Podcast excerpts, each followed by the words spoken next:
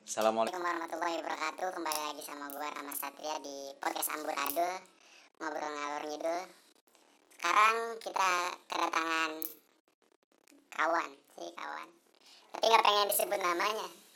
Inisialnya apa nih, inisialnya enaknya? Lalu tadi P apa nih, PKS ya? Orang Depok PKS Puan. Oh iya, Puan, berarti benar Puan. Sama satu lagi kawan gue Padli, anak NKRI. Jadi ngobrol bertiga aja sih sambil ngalir. Nah, menarik nih buat si P buat Puan. Tinggal di Depok dengan lingkungan yang ya Islam konservatif gitulah. Boleh diceritain? Oh, Islam Protestan.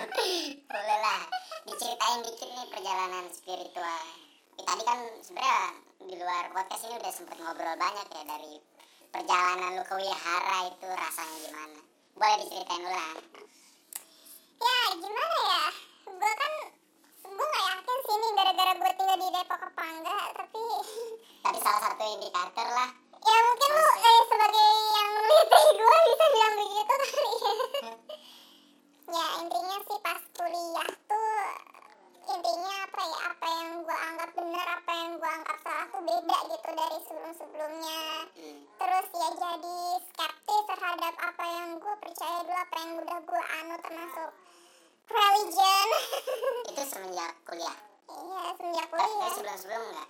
Sebelum-sebelum gue beda aja sih, karena apa ya, keluarga gue kan sebenarnya kayak keluarga yang moderat gitu. Ya Islam sih Islam, cuma yang moderat aja gitu.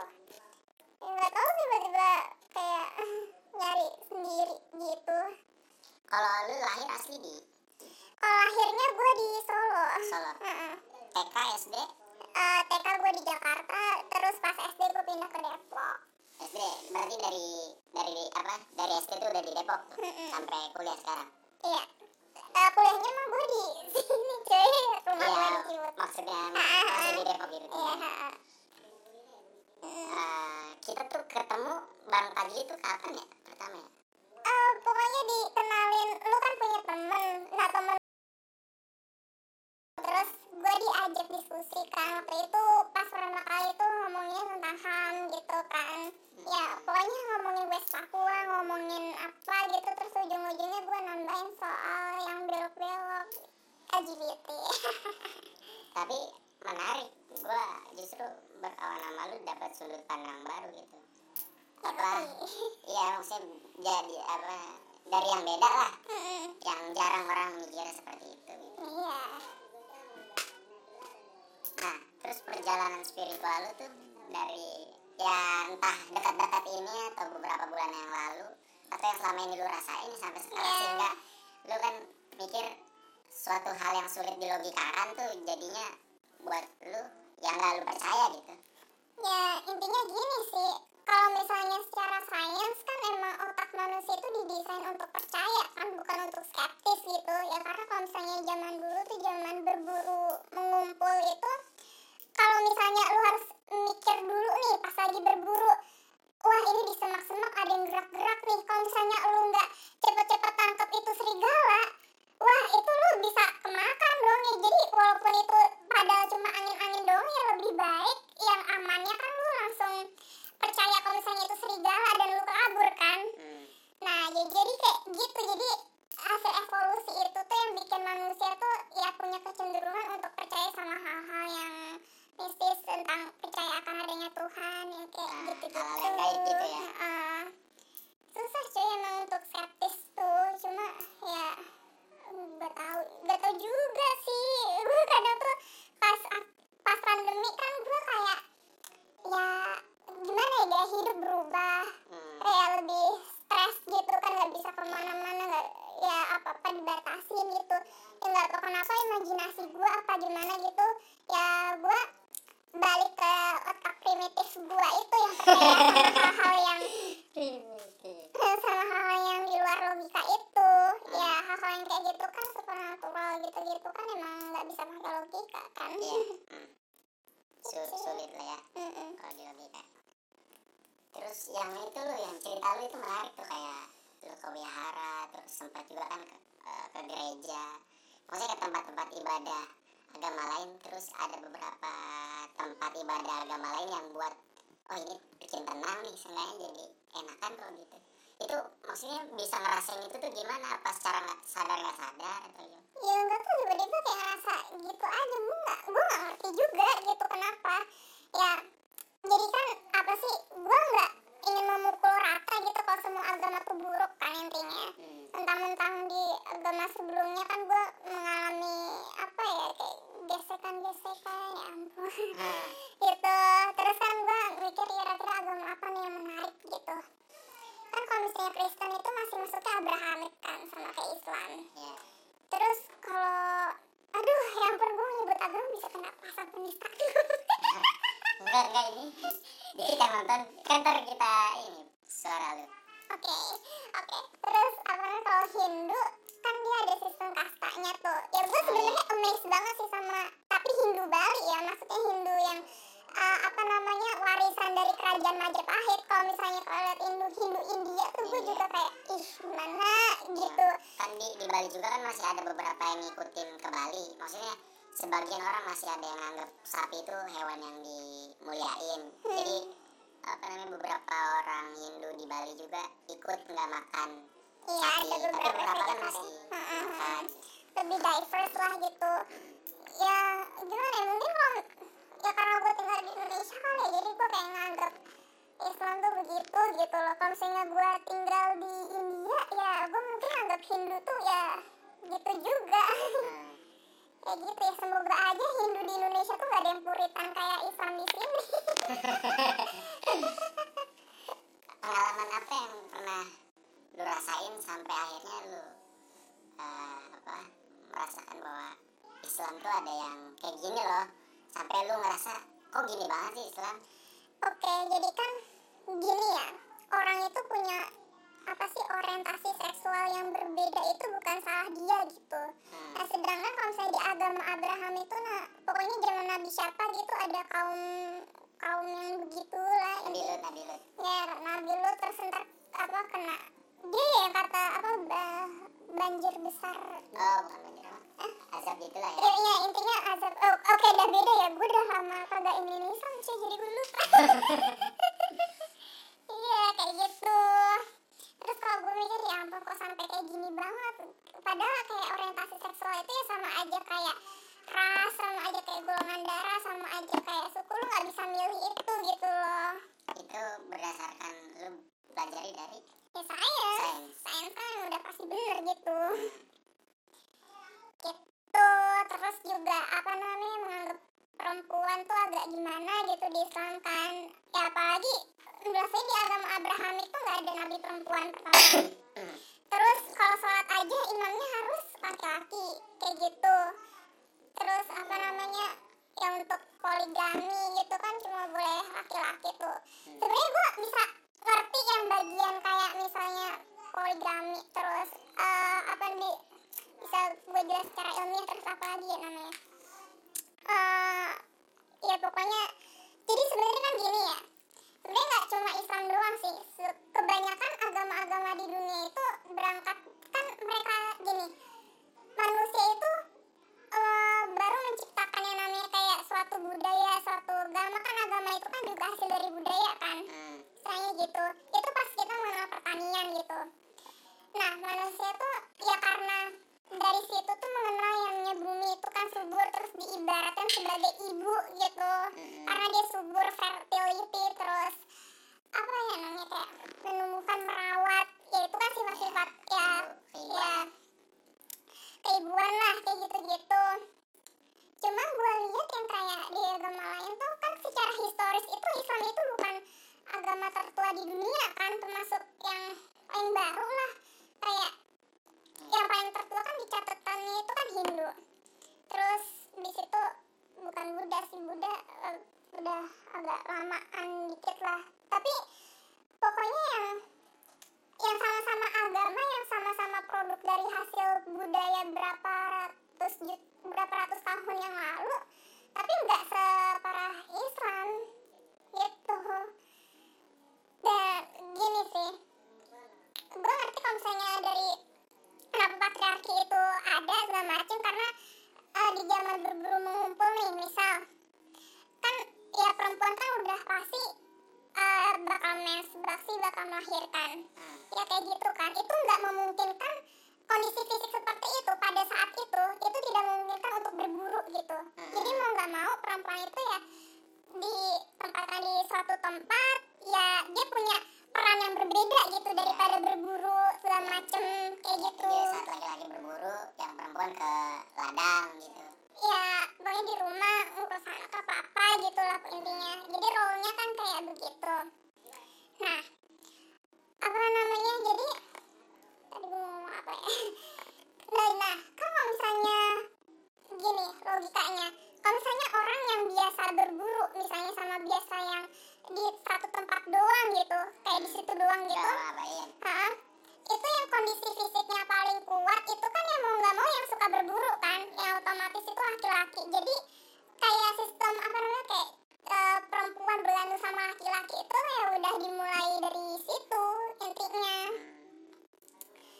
Ya terus apalagi oke, lompat ke ini ya, Islam, agama Abraham itu kan lahir di tanah yang tidak subur gitu, beda sama kita. Jadi budaya itu tuh juga dihasilkan dari kondisi sumber daya alam pada saat itu. Kayak misalnya gini nih, kan kalau misalnya di daratan Timur Tengah yang tidak subur itu, karena sumber daya alam tidak tercukupi, sementara kelompok lu harus bisa pada survive, itu lu mau gak mau gimana caranya menghasilkan budaya yang apa-apa tuh harus efisien gitu, apa harus cepat, harus ini gitu ya. Jadi sistem patriarki yang ada di Timur Tengah itu ada kecenderungan lebih kuat gitu dibandingkan di tempat lain, walaupun tidak memungkinkan juga di negara apa di daerah yang subur itu ada yang kayak begitu juga.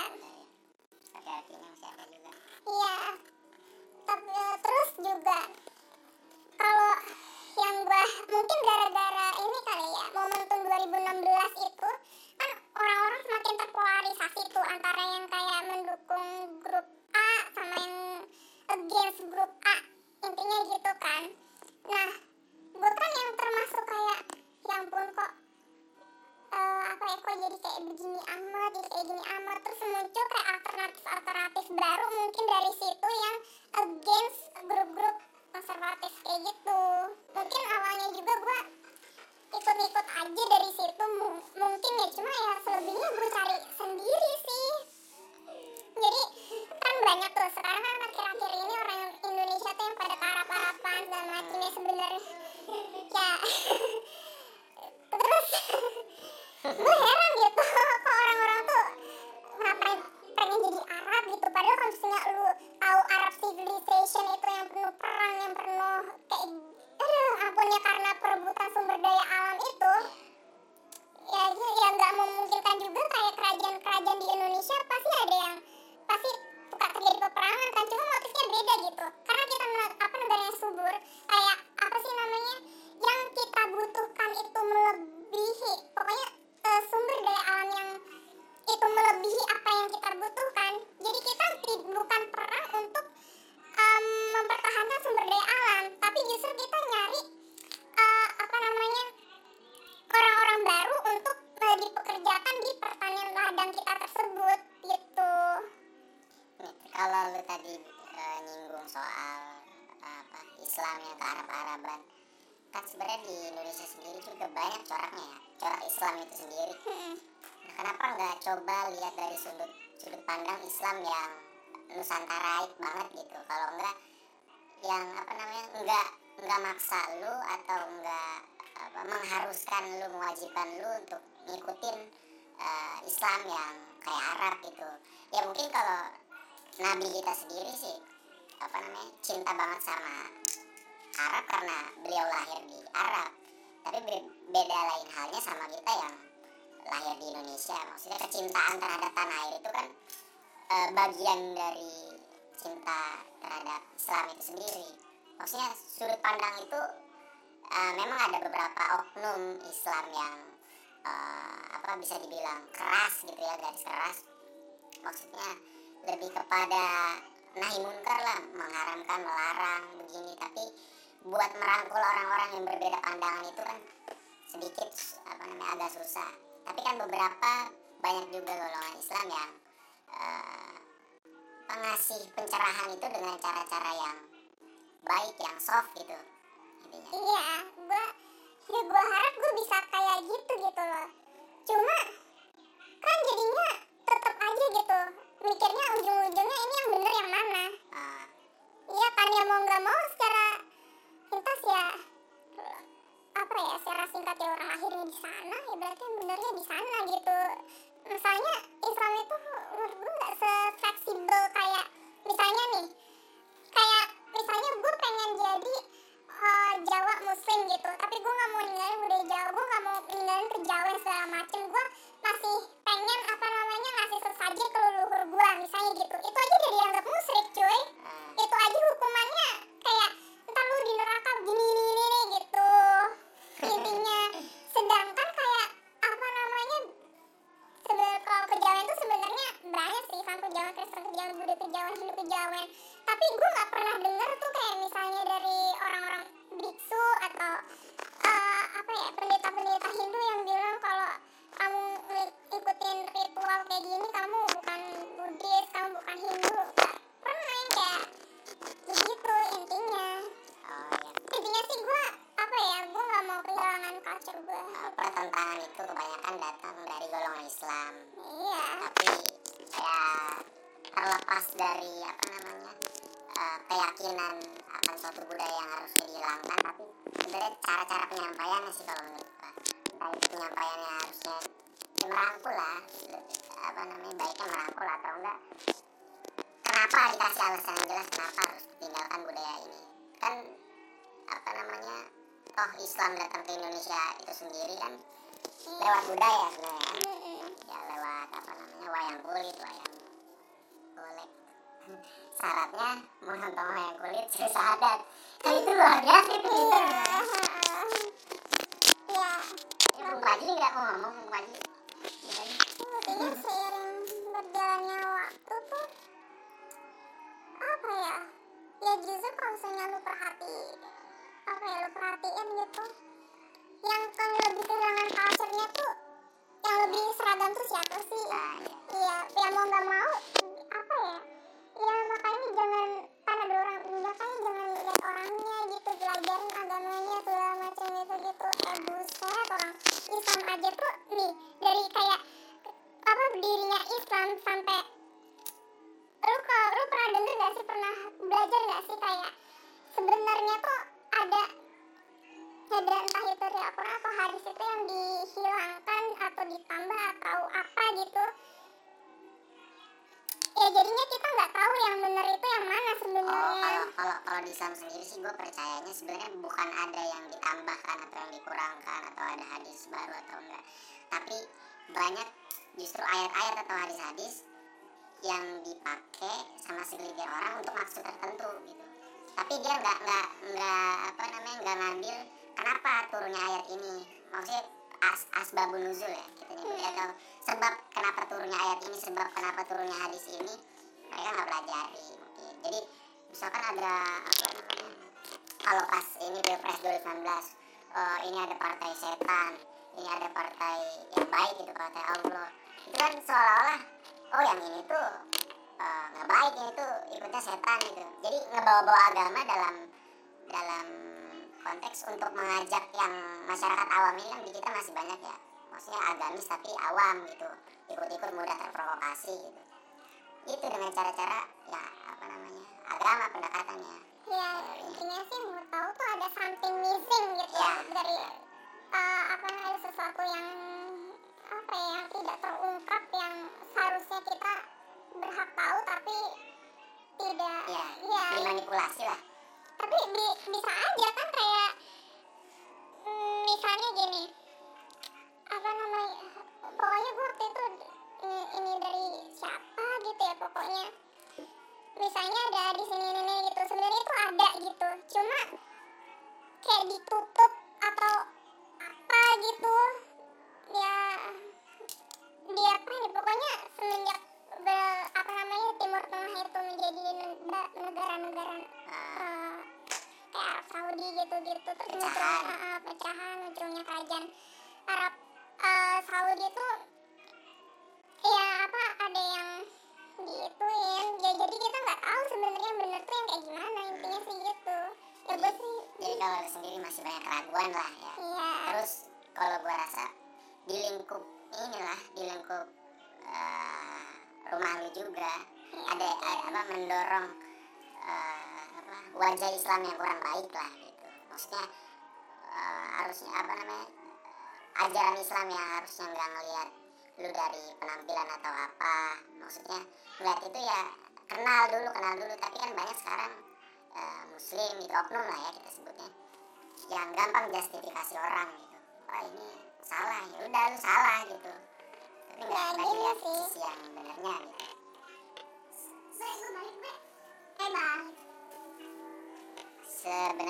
Sebenarnya selain ngobrolin soal tadi ya perjalanan spiritual lu, gue juga pengen ngobrol ini. Sebelumnya gue mau ngucapin Oke. Yang gue gedekin tuh gini, ada yang namanya dosa kolektif. Oke. Lu pernah ya, guru agama gue waktu dulu di SMA tuh gak macem, gue gak tau ini tuh emang beneran apa kagak sih gitu. Gue soalnya gak dosa jariah gitu ya. Ya jadinya gini, misalnya nih ada satu rumah gitu yang misalnya ya melakukan zina gitu, jadi 40 rumah ke kanan 40 rumah ke kiri itu kena dosanya, itu kan kagak logis banget anjir. Ya gue pernah dengar sih itu. Terus di suatu daerah gini misalnya ada komunitas LGBT gitu, terus kena bencana gitu, terus ini gara-gara ya ini bencananya gitu lah. Ini mah mau Indonesia sekalipun kagak ada manusianya, jadi gak mungkin ada kemaksiatan, itu bakal tetap ada bencana alam cuy. Emang kita tuh udah begitu, udah ring of fire, emang kita tuh dikelilingin sama laut, sama gunung-gunung Merapi segala macem. Ya buktinya yang lebih banyak maksud negara-negara maju kayak Kanada, Amerika Serikat, buktinya kagak diapa-apain cuy. Dan gue rasanya tuh gini, gue dari kecil tuh gak suka pakai kerudung hijab itu, panas sih, gue gak suka. Dan kayak makin lama tuh kayak orang tuh kayak makin ya gitulah gitu. Apalagi kalau misalnya gue dibilang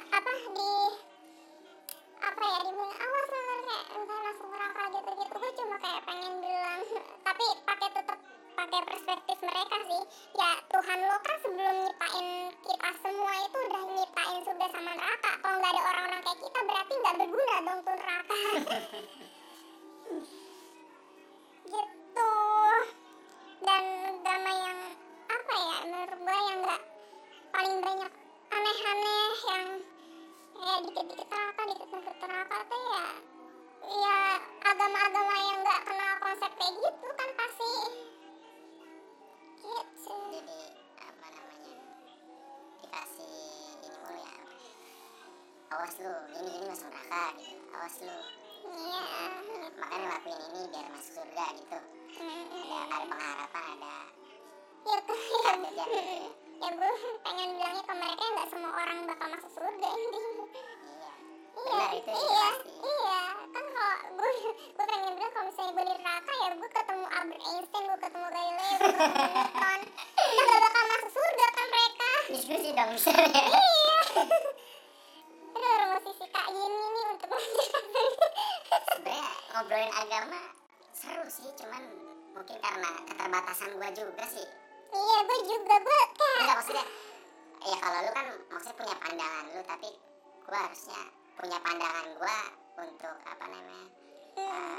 berbeda pendapat soal agama ini. Cuman karena keterbatasan pengetahuan gue soal agama, ya masih banyak dasar-dasar aja sih, jadi mungkin nggak bisa TikTok nih, nggak bisa muasin jawaban-jawaban lu gitu. Ini mungkin energi gue juga, gue sebenarnya bisa ngomong yang lebih banyak cuma kayak udah habis gitu karena gue udah ceritain tadi sebelum podcast ini. Tapi sebenarnya kalau gue sih di akhir sebelum pindah topik ya, saran gue sih coba lebih kenal sama corak Islam yang berbeda. Emang kalau dibilang emang siapa yang paling benar? Emang kebenaran relatif. Cuman kalau kita buka mata lagi, ya sebenarnya Islam nggak seburuk yang gue kira. Iya gitu. Karena gue sebenarnya punya pengalaman. Itu masih ambigu juga kalau kebenaran relatif. Maksudnya gimana? Iya, maksudnya kebenaran relatif, punya setiap orang punya perspektif yang masing-masing soal kebenaran. Ya kebenaran absolut mah Tuhan semata. Kebenaran ada selama ada manusia. Iya. Jadi kalau nggak ada manusia nggak ada kebenaran. Iya. Karena manusia kan yang besar juga kebenaran itu relatif. Terus kalau kebenarannya absolut, maksudnya kalau kebenaran relatif ya itu setiap masing-masing orang punya kebenaran. Iya. Tapi adanya dunia ide kan yang lahir dari manusia. Iya. Kalau nggak ada manusia ya nggak ada yang berpikir. Iya, kalau kepercayaan gue sih gitu, maksudnya dia pasti punya gagasan yang dia anggap benar sendiri, dan si orang ini punya gagasan juga yang dia yakini dan dia anggap benar. Tapi kan kita nggak bisa paksain kebenaran itu buat masuk ke dia secara menyeluruh, secara langsung nih lu harus terima ini, bahwasanya ini tuh benar. Kalau bagi gue sih gitu, maksudnya ketika dia terima dengan lapang dada justru apa yang benar itu dosa kolektif ya. Iya cuy, bayangin aja kayak misal nih tetangga gua ngewe enak-enak gitu. Iya dia iya dia misalnya nih dia udah dapet enak tapi ya dapet dosa juga. Nah gua kagak ngapa-ngapain tiba-tiba dapet dosa. Iya kan, ya ampun. Terus gua sholat gua buat apaan kalau kayak gitu, kalau ujungnya gua dapet dosa juga. Harus diingetin gitu. Ya elah, diingetin. Padahal gue percaya setiap orang tuh bebas asalkan nggak membunuh kebebasan orang lain gitu. Tapi kan bagi orang-orang yang percaya, kalau misalnya temen-temen gue bakal dapet azab kalau gue begini gitu, ya susah gitu, bebasannya beda. Biarin kalau azab mah urusan lo sama Tuhan kan, bukan sama dia. Iya tapi kan gini cuy, ada konsep misalnya di satu daerah nih ada misalnya komunitas apa gitu yang haram-haram LGBTQ atau apa gitu-gitu. Terus yang sekelilingnya itu pada kagak ngapa-ngapain, tiba-tiba diazab kan langsung ngambil sana apa. Ada masa kayak gitu pada kagak ngapa-ngapain. Sebenarnya kalau soalnya zina ya, kalau soal zina sih menurut gue ini bukan hanya soal agama tapi budaya kita juga. Budaya moral kita kan banyak yang melarang itu. Kalau dalam sains, kalau misalnya dulu ya asal-asalan setiap hari kamu beda-beda orang gitu. Iya. Penyakitan. Iya kalau misalnya zaman dulu nih sebelum ditemukannya alat kontrasepsi, sebelum adanya kondom, ya pasti gitu loh. Jadi sebenarnya tuh manusia memandang apa yang benar, apa yang salah itu ya gimana kita melihat alam itu sendiri gitu loh. Ketersediaan sumber daya alam, terus kita tinggal di misalnya di daerah gurun atau di daerah hutan, yang itu konsep moralnya pasti bakal beda. Dan konsep sebenarnya zina gitu ya, atau ngewe di luar nikah itu emang kayak sebenarnya sih hampir dari semua budaya, gua akuin itu. Karena gini, misalnya kan kalau zaman dulu gitu untuk bagi daerah-daerah yang kalau misalnya nambah anak itu sama dengan nambah kos. Kan kalau misalnya zaman dulu tuh kayak kehamilan gak bisa dicegah cuy. Lu walaupun keluarinnya tetap kagak di dalam juga ada kemungkinan terjadi pembuahan, ada anak baru lah segala macamnya. Kan ngerepotin sumber daya alam lu, jadi lu harus memaksimalkan sumber daya alam yang gimana kayak gitu kan. Nah tapi kan masalahnya ini udah ada kondom, udah ada alat kontrasepsi gitu loh, kehamilan bisa dicegah gitu. Sumber daya lu nggak harus memperebutkan sumber daya alam lagi, intinya ya itu nggak nambah kos gitu. Harusnya kayak konsep moralnya tuh berubah, dan sejauh ini tuh yang nggak berubah ya, secara konsep moralnya tuh ya yang dari orang-orang gurun sana itu. Iya ya, gue sih terserah lu mau ngewe sebelum nikah atau sudah nikah gitu. Cuma ya kalau misalnya orang itu mau lakuin sebelum dia nikah ya kagak usah dia perpain kek gitu, maksudnya gak usah diperpain ya, kagak usah dipersekusi, gak usah di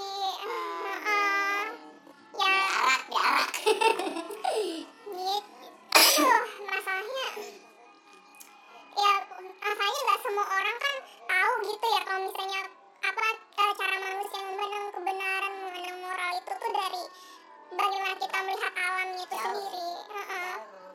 Enggak, tapi kalau bicara ini berarti bicara cinta. Gue pengen tahu pendapat lu tentang cinta. Aduh, konsepnya dari yang sebenarnya gitu. Lu memandang cinta itu gimana, gue penasaran deh. Aduh, susah anjir deh.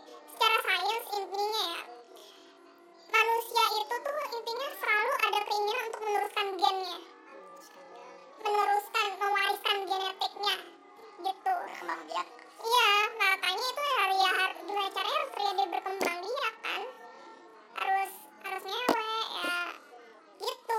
Dan setahu gue nih, cuman dia untuk mewariskan gen atau emang kita butuh bayang absolut dan yang udah pasti itu kecenderungan untuk mewariskan gen itu pasti. Ya itu yang udah pasti. Cuma konsep-konsep kayak cinta-cinta yang romance-romance itu, tau gua sih itu ini tuh yang apa ya, cinta yang romantis kayak sayang-sayangan itu tuh belum lama sih, ini baru 100 tahunan. Dulu kayak raja-raja zaman dulu tuh nikah nggak berdasarkan cinta, belum kenal yang kayak gitu-gitu ya, karena untuk ini kekuasaan, untuk mempertahankan ini segala macam. Iya kayak gitu, belum ada yang kayak budaya apa sih, cinta yang romantik itu belum sampai membudaya kayak sekarang gitu. Tapi kalau lu ngomongnya raja, iya bener, iya keturunan dan kecenderungan buat kalau butuh pewarisan ya akal. Tapi yang orang biasa gitu, nggak semua orang jadi raja. Iya, yang orang-orang biasa ya juga tetap punya kecenderungan ingin mewariskan gen. Intinya sih gitu. Ya mungkin mereka nggak punya pilihan kali. Karena mungkin manusia punya harapan ya. Iya. Ya gitu.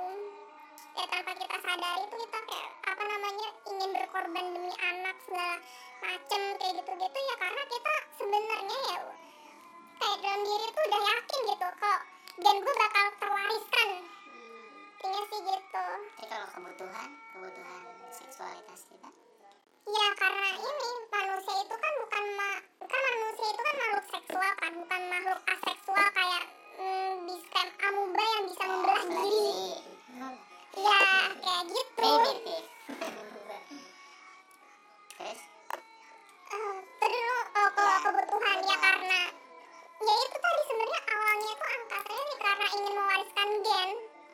Intinya itu ya lama-lama jadi kebutuhan kan. Oke gitu. Saat apa nih? Kayaknya kalau lagi pengen terus nggak itu susah gitu. Karena kalau apa namanya, kualitas seksual bagus tuh orang katanya lebih produktif. Iya. Kualitas. Karena kualitas seksual serius. Orang yang udah nikah tuh semangat balik. Setiap orang tuh punya kadar seksnya yang berbeda-beda gitu kan. Ya, benar sih. Ya misalnya, misalnya dari pengen banget. Ada yang kayak low banget, ada yang dari apa? Gen. Ya semuanya tuh is all about genetika gitu, semuanya tentang gen. Kan misalnya gini nih, makhluk hidup gitu beranak gitu.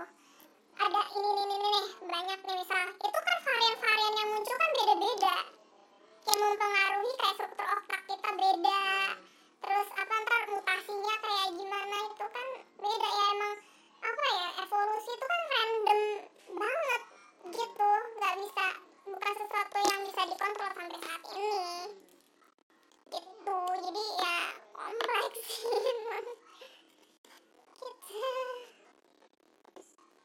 Cukup nih soal agama. Cukup gak nih? Yaudah, terus Yaudah, sekarang soal ini paling perempuan kan. Kemarin kan ini hari perempuan juga tuh udah lewat. Selamat hari perempuan. Oh iya, ini bernama lagi P, selamat hari perempuan P. Tadi edit. Oke. Ya kan hari perempuan tuh ya, lu capek gak sih ditanya-tanya gini? Enggak, dia senang ngobrol ya mah. Enggak juga sih, sebenarnya gue tuh introvert tau. Tapi kita kan udah kenal ya. Iya. Ya semoga aja di sini gue tuh selamat deh, semoga pun. Ya kan Hari Perempuan Internasional tuh kan sebenarnya awal-awalnya sih yang deklarasi itu kan dari perempuan sosialis kan. Terus di Twitter tuh banyak yang kayak sosial media mana-mana tuh banyak yang ngepost ini apa ada CEO perempuan gini-gini, ya tetep ada masuk EG orang itu juga ya kan duluin Hari Perempuan Internasional kan orang-orang sosialis, terus sekarang dibanggainnya tuh perempuan yang udah berkarir terus jadi CEO misalkan, jadi petinggi perusahaan. Nah itu nggak masuk kata dia. Iya. Kapitalis itu ya. Iya. Itu mah terlepas inilah penafsiran, tapi gue suka nih perempuan soalnya dari. Ya intinya gini sih, beda zaman kan sekarang itu bukan zaman berburu mengumpul lagi ya. Ya walaupun susah sih, karena walaupun zaman itu udah makin maju, otak manusia itu tetap apa ya, hardware-nya itu masih hardware yang satu sama. Sebenarnya manusia itu berevolusi nih udah ribuan tahun, tapi otaknya itu nggak banyak perubahan. Ya jadinya wajar kalau misalnya banyak orang yang stuck, yang nggak mau perubahan, yang nggak mau gini gitu. Ya tapi kalau misalnya lu iniin pakai logika ya lama-lama sih harusnya bisa ya semoga gitu.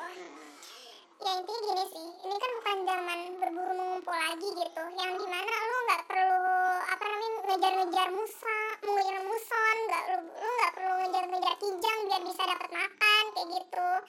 Jadi kalau misalnya lu masih nganggep kayak perempuan tuh harusnya di pekerjaan domestik doang, ya itu malah ngerugiin diri lu sendiri. Karena zaman sekarang tuh yang bisa kita tuh bukan pekerjaan zaman sekarang tuh bukan pekerjaan yang membutuhkan kayak kekuatan fisik yang gimana, lebih kayak ke otak, dan itu tuh nggak terbatas gender cuy gitu. Kalau lu juga sempet kan ikut beberapa aksi perempuan kayak gitu, women match doang. Iya maksudnya peka juga sama isu-isu perempuan lah. Iya. Nah kalau tanggapan lu nih, kan belum lama ada kriminalisasi aktivis perempuan, ikut juga kan Mbak Nini? Gue yang baru-baru ini. Iya, yang kemarin tuh. Ya gue nggak turun ke jalan segala macem gitu. Tapi kalau media sosial ngikutin? Aduh gue udah lama nggak buka sosmed anjir, gue baru tahu juga. Akses dulu anaknya. Lu udah hapusin media sosial gimana? Nggak buka IG, nggak itu macem. Ya mungkin kalau misalnya gue kadang-kadang sekali-sekali buka IG atau apa gitu yang keluar ya lain gitu ya. Kalau ya ampun ya kriminalisasi atau apa tuh ya nggak nyelesain masalah cuy. Ya maksudnya kan kemarin penanggung jawab Hari Perempuan Mbak Nini Aritos tuh ketua umum Kasbi, dia dikriminalisasi sama pemerintah lewat aparat kepolisian, terus karena lagi pandemi gitu, jadi dianggapnya provokasi buat massa berdemonstrasi di tengah gitu, jadi melanggar kerumunan lah protokol gitu. Ya kalau intinya sih kalau itu melanggar kerumunan atau protokol ya diberi sanksi sesuai protokol kesehatannya itu sendiri, bukan lu harus kayak nggak usah nuduh-nuduh, nggak usah pakai stigma macem-macem. Dijerat pasal itu dipanggil. Ya maksudnya itu kan darinya dari pandemi ya. Iya. Itu kan berapa tuntutannya kan, banyak tuntutan perempuan, undang-undang kayak RUU PKS, PRT, dan sebagainya. Salah satunya juga mencabut Omnibus Law. Omnibus Law aja undang-undang itu di pas pandemi mumpul juga. Tapi itulah. Jadi gue pengen tahu tanggapan lu karena itu kan perempuan juga lagi kan. Ya susah. Aduh, gue sih kalau saya lihat kayak gitu ya, mau itu perempuan atau itu laki-laki gitu, untuk yang kayak gini ya emang ampun UU ITE lagi polisi virtual gue dipanggil astaga, kalau bikin podcast dong ya ampun pak. Terakhir ada itu juga kan yang dipanggil ini Gibran Kaisan. Ya kan Gibran yang waktu itu jadi wali kota. Yang bilangnya ya orang tahu bola. Iya. Ya elah lu buang-buang duit anjir. Lu sumpah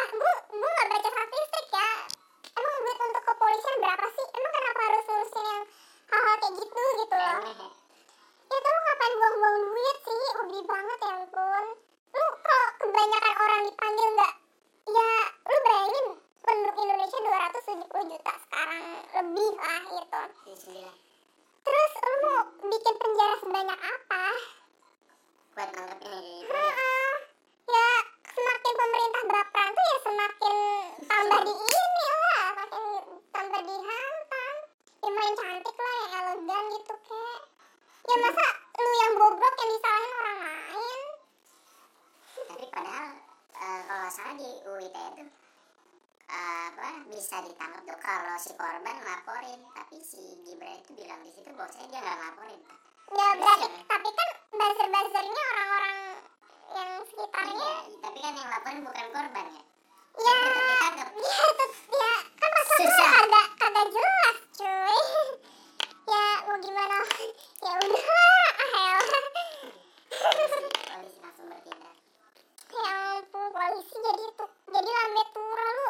Ya ampun, jadi arti lambe turah aja deh. Parah, lu maluin lu polisi. Lu lama-lama orang gak butuh polisi lu. Butuhnya ormas. Sama kan juga ya. Namanya pemuda tapi isinya orang-orang tua cuy. Lagi rame juga itu soal penggusuran. Iya, ya ampun, pemuda Pertamina. Ya bayangin aja itu warga di adang dua sisi di ini. Iya, bener-bener. Kan gas, bikin gas air mata mahal gak sih? Kayak gampang banget gitu kayak ngeluarin gas air mata.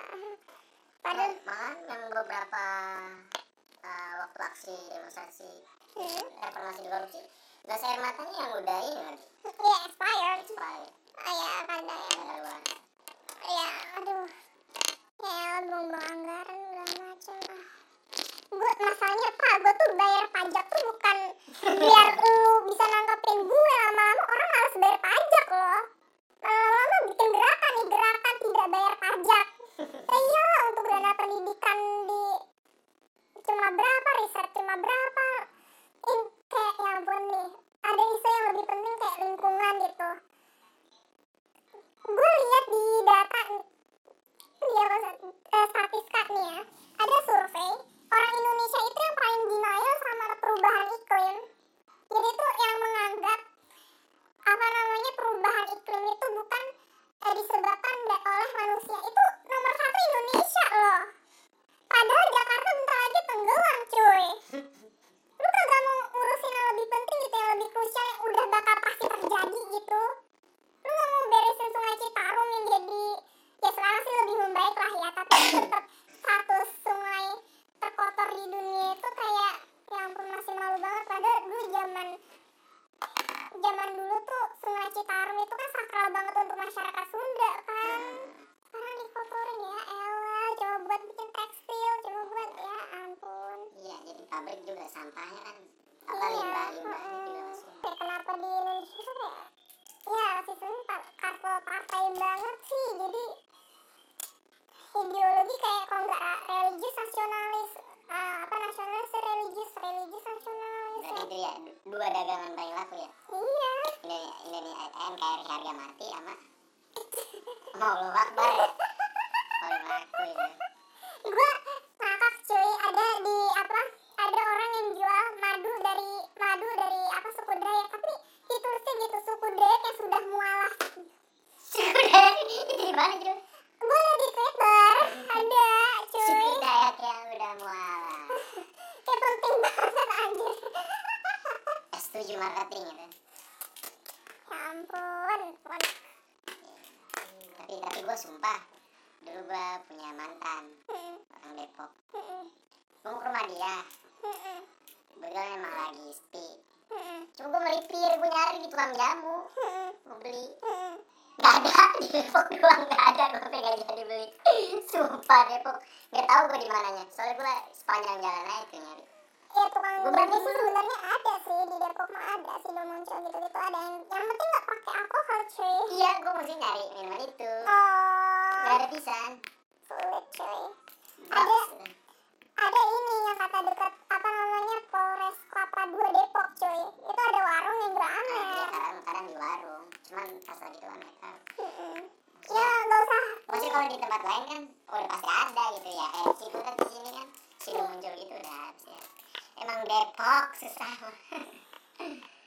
Gue waktu kata yang sekelas presiden itu ya pengen ngusulin investasi miras, terus tiba-tiba main cabut gitu aja di hari yang sama.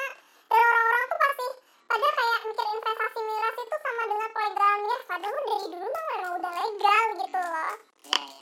Iya, ya alasannya haram, alasannya takut ada yang mabuk sambil nyetir gitu-gitu. Ya itu mah sebenarnya hukumnya aja gitu yang tinggal apa namanya, kalau lu mabuk sambil nyetir gitu lu hukumnya gini-gini gitu ya.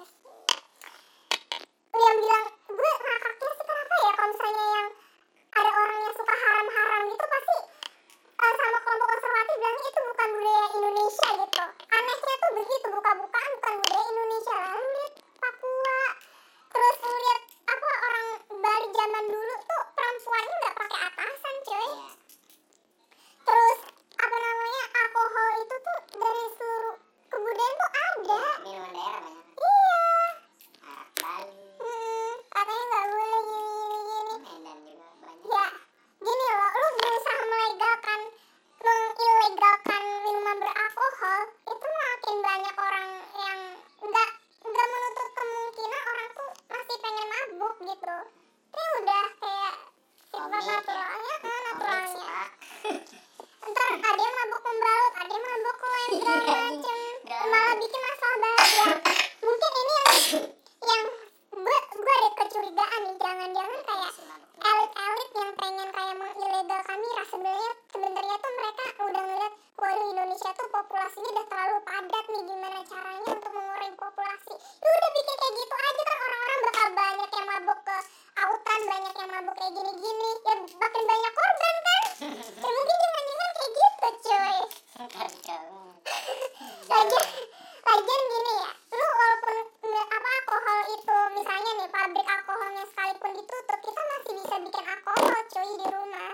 Alkohol tuh gampang bikinnya, selama itu ada glukosanya sama itu yang mengandung karbohidrat tuh ya setahu gua itu masih bisa dibikin alkohol. Ya terus lu mau sekalian gitu mengharamkan glukosa, mengharamkan karbohidrat gitu, mengilegalkan kalian. Iya, kebanyakan ya mabuk, masih banyak mabuk. Padahal orang Indonesia sendiri aja nggak bisa makan tanpa nasi kan, nggak difermentasi. Pagi sarapan nih gorengan, kalau nggak roti gitu. Tadi udah makan belum? Belum pernah nasi belum makan. Oh iya, apa sih kayak minuman beralkohol Indonesia dari beras tuh? Ciu tuh atau apa tuh? Nggak tahu ciu apa tuak apa? Iya ciu tuak, tapi cuma nggak tahu fermentasinya dari apa. Iya gitu. Ciu nggak dari beras, ciu kan? Bertuak. Tuak bukan kelapa ya, tapi ada sih beda-beda. Apa? Pokoknya ada apa sih? Sebenarnya alkohol tuh bisa dipakai apa dibuat dari manapun gitu. Kurang tahu sih dari mana tuh, minum aja gitu. Lu aja orang-orang yang legal apa yang mabuk agama aja kagak ditangkap. Wih, dan mabuk agama. Ya lu pernah nggak lihat orang yang mabuk gitu terus ngebom sana sini, terus apa namanya menembakin orang-orang di jalan secara random? Nggak ada kan?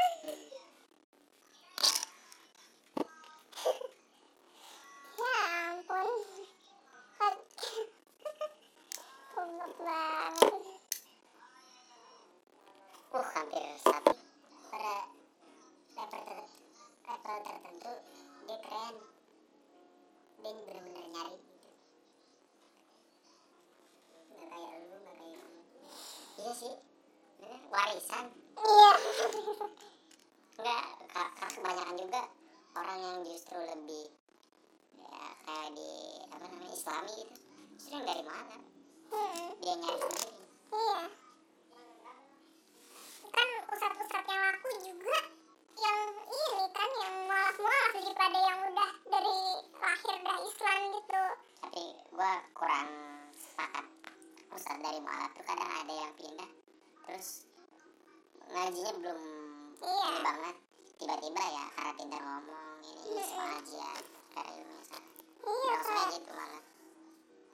lebih aku kayak gitu. Iya sih sebenarnya aku yang dari nggak punya pengalaman itu ya. Iya. Kalau gue udah pernah juga sama lu. Apa? Dalam Senin di dunia nih semua orang yang beragama di masa ini nggak menutup kemungkinan kan bakal ratusan tahun lagi muncul agama-agama baru karena emang manusia. Iya. Kan? Manusia pada dasarnya tuh nggak bisa dihindari. Iya nggak bisa dihindari.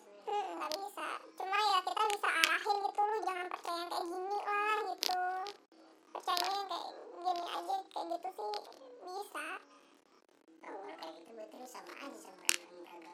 Ya udah kalau misalnya maksudnya kalau misalnya di arahin kayak gitu bisa, bukan berarti gue minta begitu gitu loh, ngerti nggak? Gitu.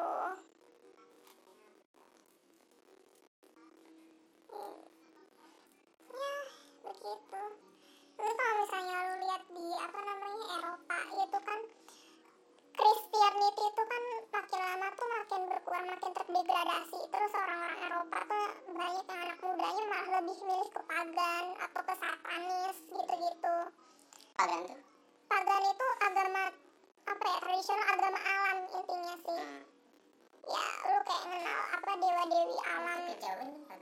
Iya, kejauhan pagan, sedawitan pagan. Oh ya, sadawitan gue masih tahu. Ini itu soalnya kebanyakan agama di dunia ini tuh semua berawalnya dari pagan gitu-gitu. Terus tiba-tiba agama Abrahamik. Ya kalau mau sebut oknum-oknum gitu yang datang terus pada abad ke-8 gitu. Nah, apa namanya membunuh perempuan-perempuan yang dianggap penyihir karena tidak sesuai dengan Christianity. Terus ya kan perang juga kan dulu ya.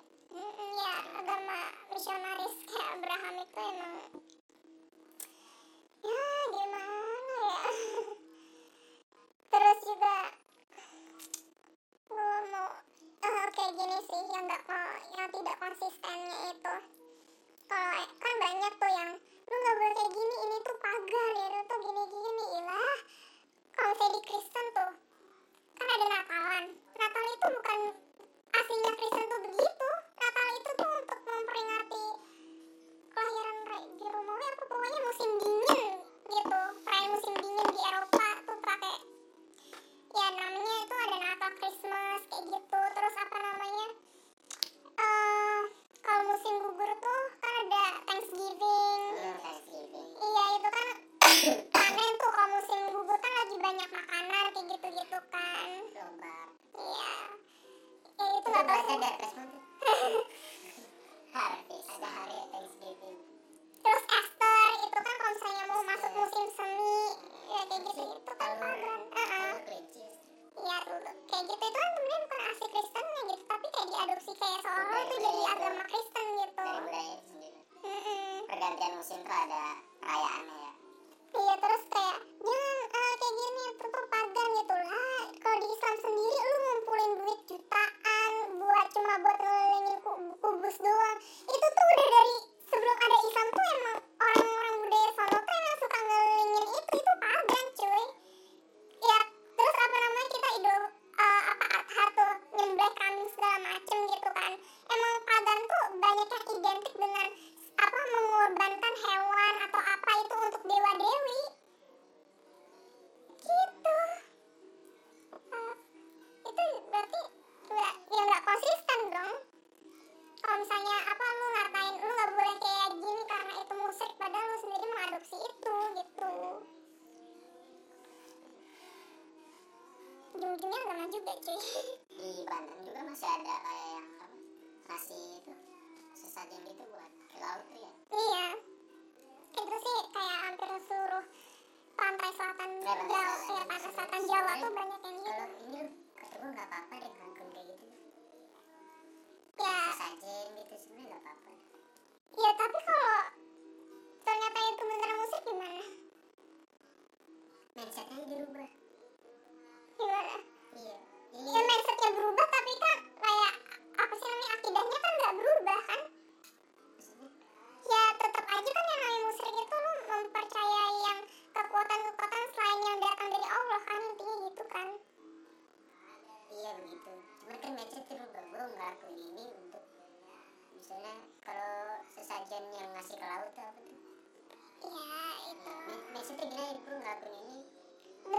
gitu ya, untuk Allah gitu kan, untuk ada acara bareng-bareng sama kan gini katanya ya, terus ini buat kasih makan ikan di laut gitu aja masjidnya, nggak usah kemusrikan emang Islam tuh gitu orang-orang Islam ya. Ya tapi gini, kalau lu mengikuti-ikutan suatu kaum, lu sebenarnya udah jadi bagian dari kaum itu kan, ribet lagi kan. Justifikasi orang aja, kita nggak tahu justifikasi orang gimana. Ya kan katanya suruh percaya ulama yang banyak kan begitu. Ulama ya. Ulama banyak. Ya nggak tahu. Ya gitu. Jadi kalau hal sesat itu, ya benar sebenarnya di bawah meset, cuma kalau tadi alasan Padli, kalau mesetnya buat mikirnya aja, ya maksudnya gue nggak tahu alasannya gimana, cuma ya, aja ya, bukan memusikan lagi gitu. Bisa. Ya lu cari jalan aliran. Ya kan bukan bikin aliran baru. Enggak, itu kan karena banyak sering ketemu sama orang yang gampang ngafirin, gampang nih. Toh banyak juga kan dari itu NU ya masih. Tapi ini kira-kira lu soalnya soal selama ini diawali dari kekecewaan atau apa gitu? Ya pasti kayak ya salah satunya kekecewaan.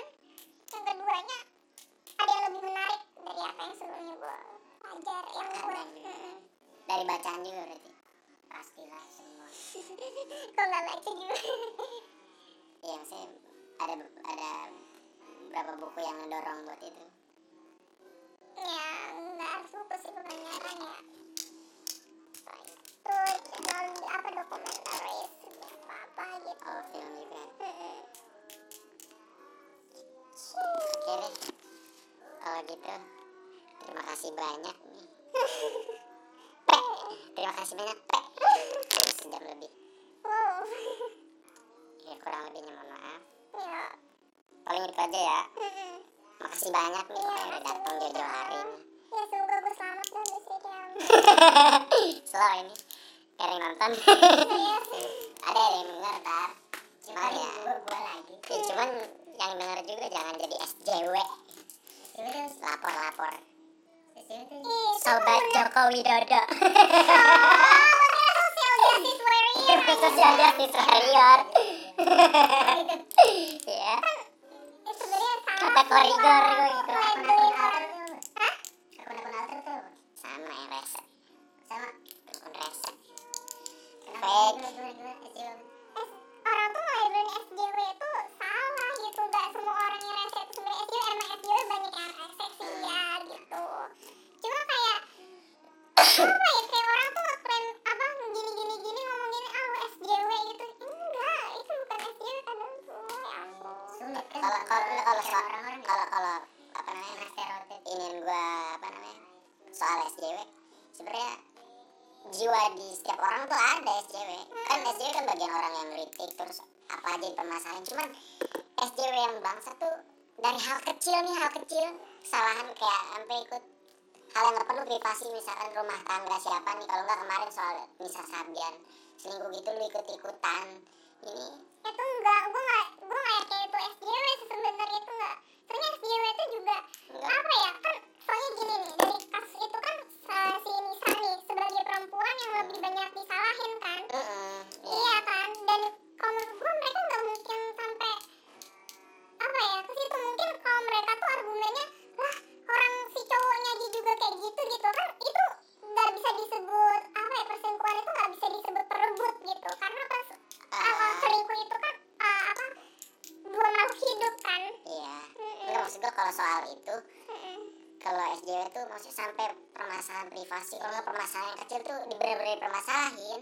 Harusnya sih dikit-dikit nih ini maksudnya harusnya ada hal SJW itu kan sebenarnya berangkat dari sosialis, dari apa feminis juga kan. Harusnya nggak gitu sih kalau enggak kan. Kalau sekarang kan udah kabur ya apalagi medsos nih ya. Udah definisinya udah ini ya. Kita harus lurusin, jangan pakai definisi yang salah di masyarakat. Nggak kayak gitu, itu mah ya apa ya terlalu kolektif aja kita. Terlalu kolektif. sana dikit-dikit ini apa aja yang viral. Yaudah deh, itu aja. Assalamualaikum.